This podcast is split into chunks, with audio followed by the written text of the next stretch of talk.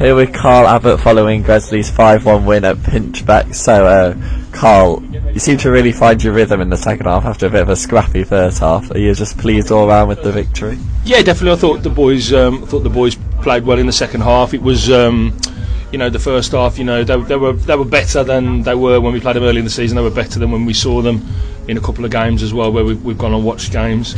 Um, and they were quite resolute, and normally we have quite a bit of joy going behind full-backs and, and, and stretching the width of the pitch with our, our, our front three, but uh, we didn't have a lot of joy doing that and getting in that way. Uh, second half we came out and we were a little bit more compact in the in, in the midfield, and we, we played um, through Sealy. We played quite a lot, you know, a bit more sort of uh, two and three touch football sequences, and kind of worked our way through the heart of their their defence and crafted some some nice chances. So in the end, um, thoroughly deserved deserve victory, and uh, nice to, to get some goals on the board as well. So one nil, anything can happen. So how important was it to get three goals in eight second half minutes, just to put it, the game beyond them?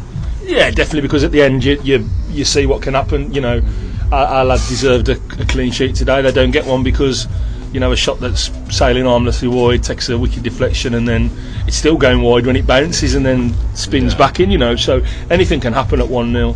Um, as as as we saw last week against Melton, you know, you yeah. can think you're home and hosed, and it, a game can spin on its head.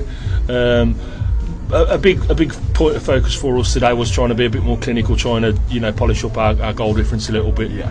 Uh, it wasn't kind of didn't escape my notice that Anstey jumped above us on goal difference. So, you know, you never know how these promotion places are going to get decided. So to be a bit more clinical today was a key thing.